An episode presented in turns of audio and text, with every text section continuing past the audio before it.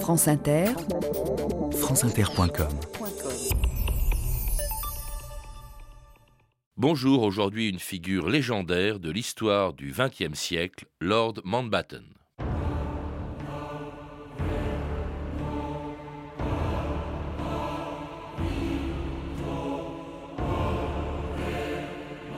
J'ai la faiblesse congénitale de penser que je peux tout faire. Louis Mountbatten. «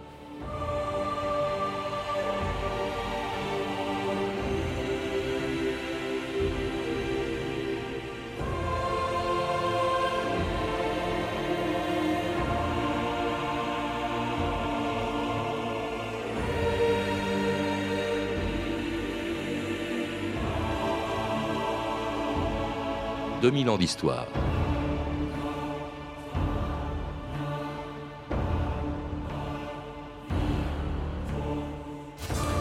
Venu au monde en 1900 avec, comme le disent les Anglais, une cuillère en argent dans la bouche, cet aristocrate britannique, apparenté à toutes les têtes couronnées d'Europe, aurait pu n'intéresser que les chroniqueurs mondains.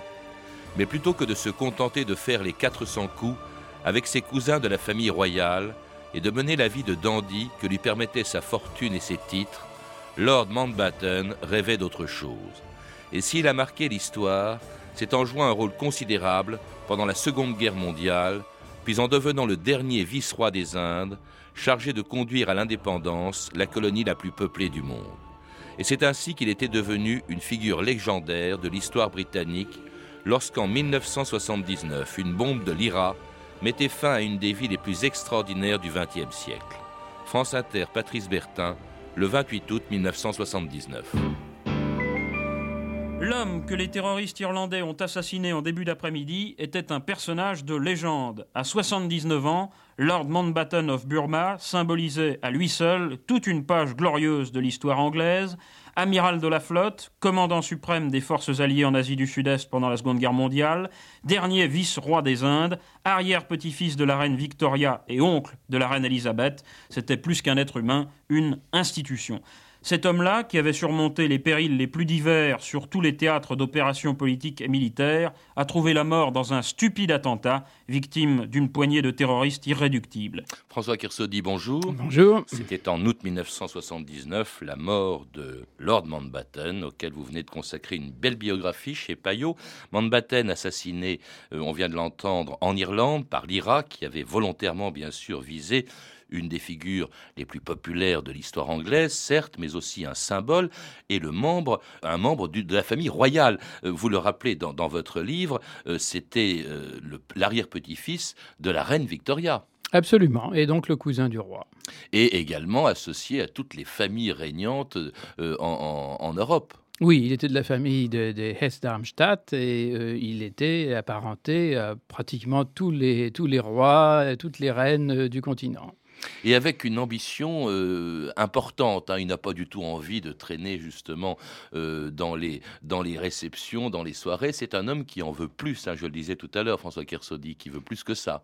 Oui, c'est le fils de l'amiral de Battenberg euh, qui lui-même s'était engagé dans la, dans la marine anglaise à l'âge tendre de 13 ans et qui était, avait donc été naturalisé anglais et lui, euh, depuis pratiquement l'âge de deux ans, euh, on le voit dans les photos, il est déjà déguisé en marin, euh, il n'a jamais douté que sa vocation serait d'être marin. Et il est devenu marin lui-même à 13 ans. Et il va participer très jeune, hein, puisqu'il est né en 1900, à la Première Guerre mondiale. Oui, il, il, entre dans la Première Guerre mondiale pratiquement à 14 ans. il est déjà marin et il finit la guerre comme commandant second d'un patrouille ce qui, ce qui est quand même pas mal euh, à, l'âge de 18 ans. Et puis alors c'est un homme qui est extrêmement séduisant, qui tombe toutes les, toutes les filles de, de l'aristocratie britannique. C'est un, un, bel homme, hein. à l'évidence ça a beaucoup compté ça. Oui, c'est un très bel homme, il a, il a un charme euh, renversant, c'est pas un don Juan, c'est ça qui est curieux. Euh, mais évidemment, il euh, fait l'objet, il est l'objet de l'attention féminine euh, très tôt. Il faut bien le reconnaître. Et notamment d'une femme qu'il épouse en 1922, une aristocrate, Edwina Ashley, et avec laquelle pendant 40 ans, il va mener une vie de couple tout à fait extravagante. Vous le rappelez, François Kersaudy, dès la troisième année de leur mariage, Mountbatten se rend compte que Edwina, que sa femme, le trompe. Et ah alors, le pire, c'est qu'ils vont rester ensemble et qu'il ne va pas lui en tenir rigueur.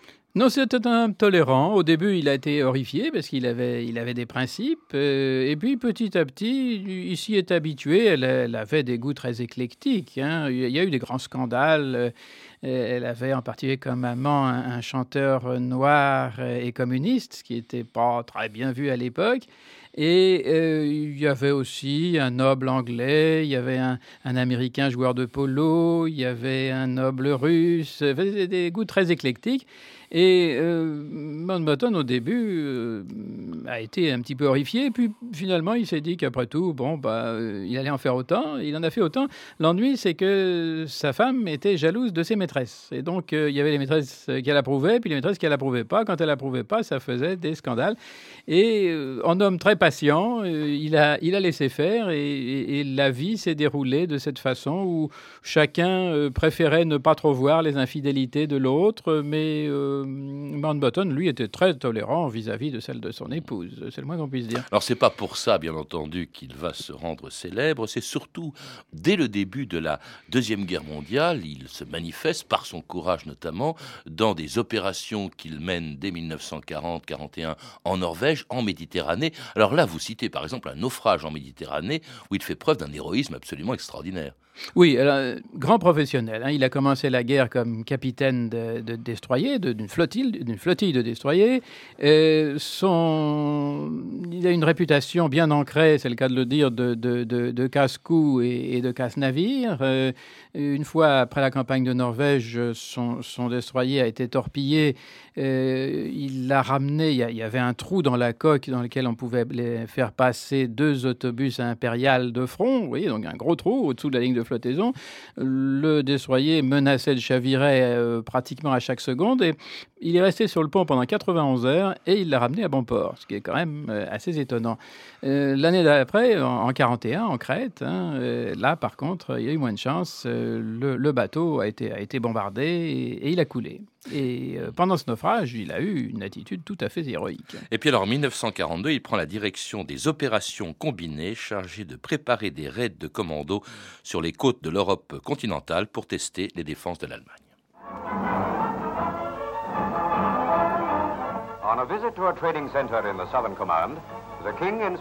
Dans une base du sud de l'Angleterre, le roi passe en revue un bataillon. Ensuite, il observe les nouvelles méthodes d'instruction. L'entraînement commando prépare les soldats à prendre des initiatives quand le temps sera venu.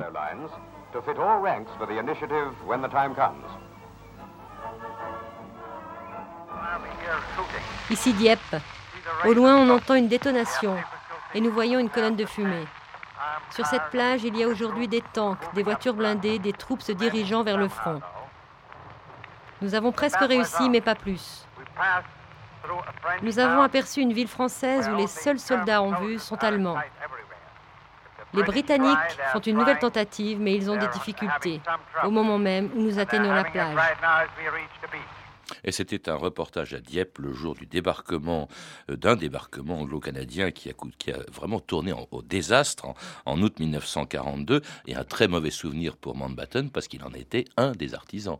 François Kersaudy. Oui, absolument. On ne peut pas l'absoudre de responsabilité dans cette affaire. Il est clair que là, il a trop, beaucoup trop présumé de ses possibilités.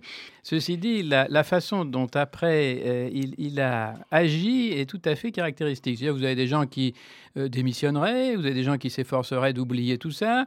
Lui, c'est le contraire. Lui, euh, il veut qu'on en tire toutes les leçons. la salle des opérations, d'ailleurs, à son quartier général, va s'appeler justement la Dieppe Room, hein, donc la, salle de Dieppe, pour que tout le monde y pense bien. Et il a décortiqué, analysé tout ce qui n'avait pas marché pour faire en sorte que la prochaine fois, ça marche. Il faut rappeler ce qu'il faisait, en fait, qui était très secret à l'époque. Il était chargé de, de, pratiquer des raids pour tester les défenses allemandes. Il y aura des, opérations de débarquement à Saint-Nazaire, à Brunewald. Et grâce à cela, au fond, eh bien, il saura, comme d'autres, il saura que où il faudra que ce que soit débarqué, que la grande opération qui se prépare pour 1944. Vous dites même, euh, François Kersaudy, que c'est lui qui a choisi le lieu du débarquement de 1944. Oui, c'est lui et personne d'autre. Euh, sur la base des résultats des opérations euh, de commando, mais surtout sur la base des renseignements qui lui étaient fournis par les résistants français, il était en relation très étroite avec la résistance française et notamment avec le réseau de la confrérie Notre-Dame. Eh bien, euh, il en était arrivé à la conclusion que on ne pouvait pas débarquer dans le Pas-de-Calais. Le Pas-de-Calais, c'était le plus évident, c'est ce qui était le plus près, mais euh, il s'était aperçu que d'abord, c'est là qu'ils étaient attendus, euh, et que par conséquent, il n'y arriverait jamais. Sur la base d'informations qui avaient été glanées à Dieppe et, ailleurs, il en était arrivé à la conclusion que le seul endroit où on pouvait débarquer sans trop de risques, c'était la Normandie. Seulement, personne d'autre ne voulait le croire. On lui disait que c'était fou parce qu'il n'y avait pas de couverture aérienne suffisante, parce qu'il n'y avait pas de port, parce que... Et euh, il a passé tout son temps, justement, à trouver, comme il était très inventif, à trouver des moyens euh, de compenser l'absence de port et d'améliorer la couverture aérienne pour faire en sorte que euh, le débarquement se passe effectivement en Normandie. Et il est parvenu à persuader ses supérieurs, des gens qui avaient 20 ou 25 ans de plus que lui, euh, qu'on ne pouvait pas débarquer ailleurs qu'en Normandie et il leur a fourni tous les moyens euh, de le faire, notamment en engin de débarquement mhm. et euh, même en port artificiel. Alors, entre-temps, il avait été envoyé ailleurs, très loin en Asie, où il allait s'illustrer encore pour faire face à l'expansion japonaise. Le Japon avance, la pieuvre orientale allonge ses ventouses au-dessus de l'Australie et peut-être demain de l'Inde. Le Japon et son ordre nouveau en Asie donnent le tournis. L'Australie et l'Inde sont menacées.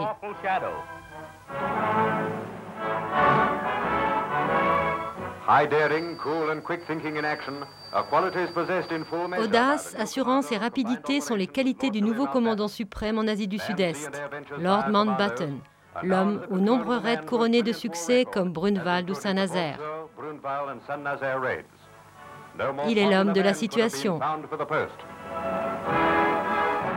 Et c'était les actualités anglaises en 1942 et 1943 annonçant la nomination de Mountbatten comme commandant en chef en Asie du Sud-Est. Alors sur un théâtre d'opération dont on parle aujourd'hui beaucoup moins que le Pacifique, que l'Europe. Or c'était un poste très important qu'on lui confie en 1943, François Kersaudy. Ah oui, c'était vital. Les, Japonais avaient occupé la Malaisie, la Birmanie. Ils étaient aux portes de l'Inde et euh, les armées alliées qui se trouvaient là avaient été étriées en Birmanie Et euh, pour ce qui était de l'Inde, eh bien, ils étaient en très très mauvaise posture, ils étaient totalement démoralisés, et on s'attendait euh, à ce que les Japonais puissent pénétrer en Inde, ce qui aurait été une catastrophe, parce que les Hindous n'auraient pas résisté. Alors il est chargé de la défense de l'Inde, puis ensuite euh, il va d'empêcher les Japonais d'y arriver, mais surtout de reconquérir ensuite leur empire. Il a sous ses ordres, enfin même s'ils sont très indépendants, un certain nombre de généraux. Il y a Stilwell qui est en Chine à ce moment-là.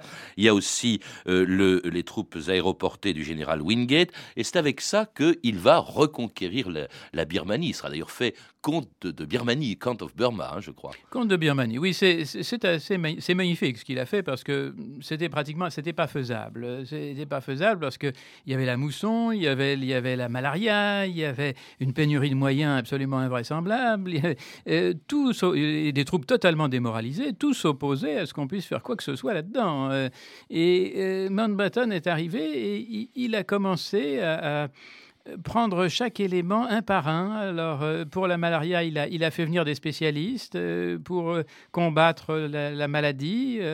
il a fait faire des équipements spéciaux pour combattre dans la jungle. Il, a, il est allé voir les, soldats. Il leur faisait des discours extraordinaires. On, appelait cette armée l'armée oubliée.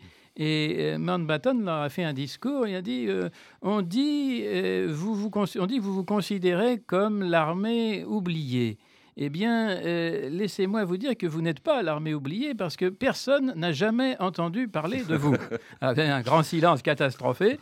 Et puis il reprend. Et disant mais à partir de maintenant, on va entendre parler de vous, car voici ce que nous allons faire. Et, ils vont, c'est un homme qui savait parler. ils vont reconquérir la Birmanie. Grosse frustration, c'est qu'ils préparent alors ce qui aurait été la plus gigantesque opération avec la Normandie de débarquement, un débarquement en Malaisie, et patatras pour lui, enfin tant mieux pour le monde, mais la bombe atomique euh, sur le Japon fait que le Japon capitule, et cette grande opération n'aura jamais lieu. En tout cas, Mountbatten a acquis en Inde une grande connaissance de la région, et c'est tout naturellement que l'on pense à lui pour une mission qui n'a plus rien de militaire, mais qui est surtout politique. Il est nommé en 1947 vice-roi des Indes, chargé de conduire à l'indépendance ce qui était alors la colonie euh, la plus peuplée de l'Empire britannique, la colonie la plus peuplée du monde d'ailleurs. On l'écoute, euh, en 1975, parler de la mission qui lui avait été confiée au micro d'Alain Pietri de France Inter. J'ai eu comme objet, comme cible, de changer les relations entre les Anglais et les Indiens au lieu d'être le pouvoir euh, qui occupe euh, les Indes et les gouverne, d'être des amis. J'ai parlé avec le roi George VI, disons, il faut faire attention parce que si je ne réussis pas, et c'est un grand danger que c'est impossible de réussir à trouver une bonne solution, tout on va dire, je suis le cousin du roi, ça va être mauvais pour la maison royale. Il a dit oui, mais pensez que ça c'est bon si vous, si vous avez si vous réussi. Nous sommes venus assister à la naissance de l'indépendance de l'Inde et l'accueillir à part entière en tant que membre du British Commonwealth of Nations. Je suis ici pour veiller à être le dernier vice-roi britannique à recevoir les honneurs d'une telle réception. Et c'était un extrait du film Gandhi, euh, l'arrivée de Mountbatten à Delhi en 1947 avec le titre, on l'a entendu, de vice-roi des Indes. C'est une fonction euh, qui était réservée jusque-là aux représentants de euh, la couronne britannique chargée de, de manifester l'autorité de l'Angleterre sur cette colonie, à ceci près qu'il est le dernier vice-roi des Indes et qu'il est chargé d'amener ce pays à l'indépendance car l'Angleterre, François Kersaudy, contrairement à la France à la même époque, était prête à renoncer à son empire. Mais les Indes, c'était quelque chose d'énorme. Oui, et comme d'habitude, euh, quand on envoyait Mountbatten quelque part, c'était une mission désespérée parce que euh, on voulait se débarrasser de la colonie, mais on ne savait pas à qui la remettre. Et d'autre part, il y avait encore beaucoup d'Anglais là-bas. Et on avait très peur qu'ils se fassent massacrer au moment où euh, on abandonnerait le pays. Donc on ne savait pas comment abandonner le pays, on ne savait pas à qui confier le pouvoir. On savait qu'il y avait des haine mortelle entre les hindous et les musulmans. Et donc, euh, personne, pas même Mountbatten d'ailleurs, n'avait vraiment envie d'y aller. Mountbatten y est allé parce qu'il oh, en avait l'ordre, mais il a dit je, je, ne veux pas y aller, on ne veut pas de nous là-bas, et nous rentrerons probablement avec des balles dans le dos. Il faut, il faut rappeler la situation. Il part avec la mission d'amener l'Inde à l'indépendance. C'était prévu, mais ce sera anticipé en juin 1948. Euh, mais euh, on lui dit amener l'Inde à l'indépendance, mais il faut qu'elle reste unifiée, qu'elle reste dans le Commonwealth. Alors unifiée, effectivement, les hindous avec Nehru, avec Gandhi sont tout à fait d'accord. Pas les musulmans. En revanche, les musulmans avec Jinnah euh, ne veulent pas être minoritaires dans ce qui va devenir euh, l'Inde indépendante et veulent un État qui deviendra le Pakistan. Et c'est là le problème. Et lui, il va exercer des talents de diplomate extraordinaires. D'abord, il va se rallier à l'idée d'une partition, c'est-à-dire de la division de l'Inde après l'indépendance, François Kersaudy. Oui, il va commencer par constater qu'il n'est pas possible de garder l'Inde euh, indivisible, tout simplement à cause de ces haines mortelles qu'il y a entre les musulmans et les hindous, et du fait que les musulmans, et Mohamed Ali Jinnah en particulier, veulent leur pays et qu'ils ne transigeront pas. À partir du moment où il se rend compte de cela, il s'incline et il fait en sorte que la partition se passe le moins mal possible, avec l'aide de Nehru, avec l'aide de Gandhi, et euh, avec l'aide des musulmans les plus modérés, et il arrive, euh, en anticipant un petit peu les choses, euh, en, août 1947, à, faire une division qui finalement se passe assez bien et surtout euh, qui permette aux Anglais de se retirer sans, sans, perte, sans drame, sans guerre.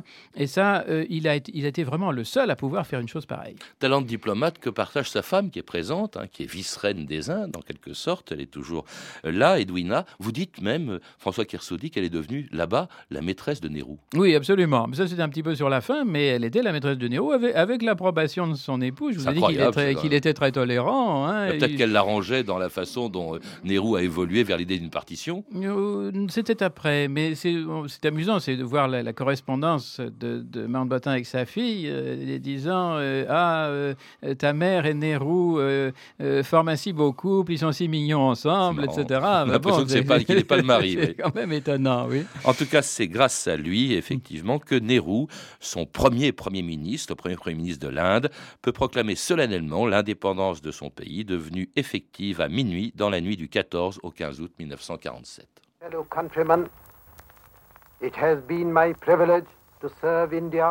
Mes chers compatriotes, voilà des années que j'ai le privilège de servir l'Inde et sa cause pour la liberté. Je m'adresse officiellement à vous aujourd'hui pour la première fois en tant que premier serviteur du peuple indien, voué à son service et à son bien.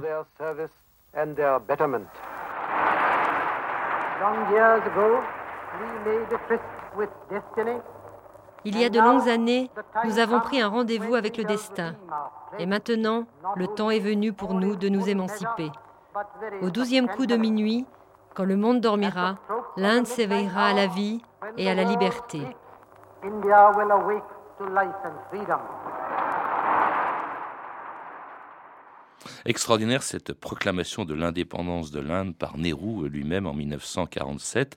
Euh, alors, et en présence, puisqu'il était encore là, il va même le rester euh, comme gouverneur euh, de Mountbatten, vice-roi des Indes, arrière-petit-fils de la reine Victoria, qui était impératrice des Indes.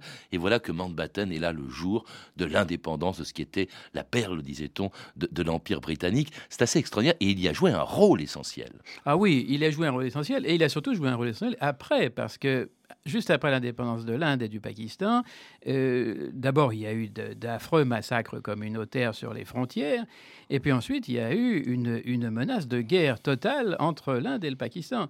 Et dans les deux cas, c'est euh, ce vice-roi devenu gouverneur général, et gouverneur général c'est un emploi euh, tout à fait honorifique, hein. eh bien on lui a donné secrètement des pouvoirs pratiquement dictatoriaux euh, pour euh, empêcher euh, qu'il y ait à la fois des massacres et, une, guerre entre l'Inde et le Pakistan. Des massacres, il y en a eu de terribles, d'épouvantables. Vous les, vous les citez, François Kersodi, il, y en a eu, il y en a eu beaucoup. Il y a eu des déplacements de population, des musulmans qui vivaient en Inde, qui sont partis au Pakistan. 10 millions, 10, millions, et, 200 000 morts. Et, 200 et puis il y a eu parmi ces morts Gandhi lui-même qui est assassiné par un extrémiste hindou. Est-ce que c'est pas un échec malgré tout? C'est euh, non, c'est un, un, succès par rapport à ce qui se serait passé si Mountbatten n'avait pas été là. Euh, on peut dire qu'il a, il a empêché un bain de sang à l'échelle d'un sous-continent et euh, il, faut, il faut mesurer ça à l'aune de, de, ce, de ce qui se passait à l'époque. Et on voit bien que là, euh, il y a eu un comportement héroïque parce qu'il a su prendre les choses en main, parce que c'était un militaire, parce qu'il avait l'habitude, et qu'il a fait tourner le, le, gouvernement indien à, une vitesse à laquelle il n'était pas habitué. C'est un ministre indien lui-même qui a dit que en, une demi-heure, Mountbatten avait fait passer l'Inde de la, de la vitesse du char à bœuf à celle de l'avion en réaction. Mm. Mais c'est tout à fait ça. Ça, c'était Mountbatten. L'apogée de sa carrière, sans doute le plus grand moment de sa vie. Après, il retourne en Europe. Il va quand même avoir des fonctions importantes. Il va être commandant en chef des forces de l'OTAN en, Méditerranée en 54.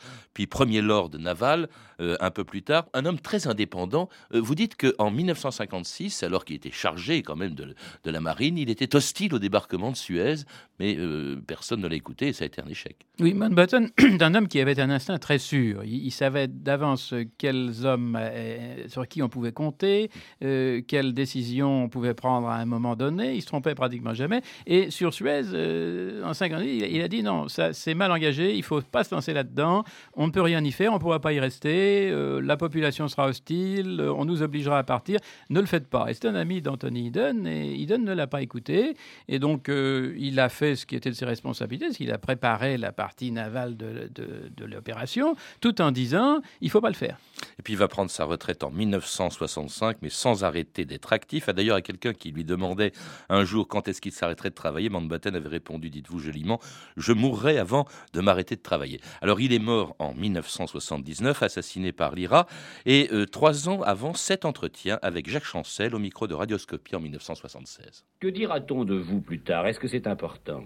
Vous aimeriez savoir de quelle manière on va en parler On va parler de vous comme un héros, un humaniste, un soldat Non, non, non. Seulement que j'étais un homme qui avait l'esprit de voir dans le futur, d'être toujours progressif, qui n'est jamais réactionnaire, qui a toujours voulu entendre tout ce que tout le monde voulu dire et de faire ce qu'il a pensé être correct.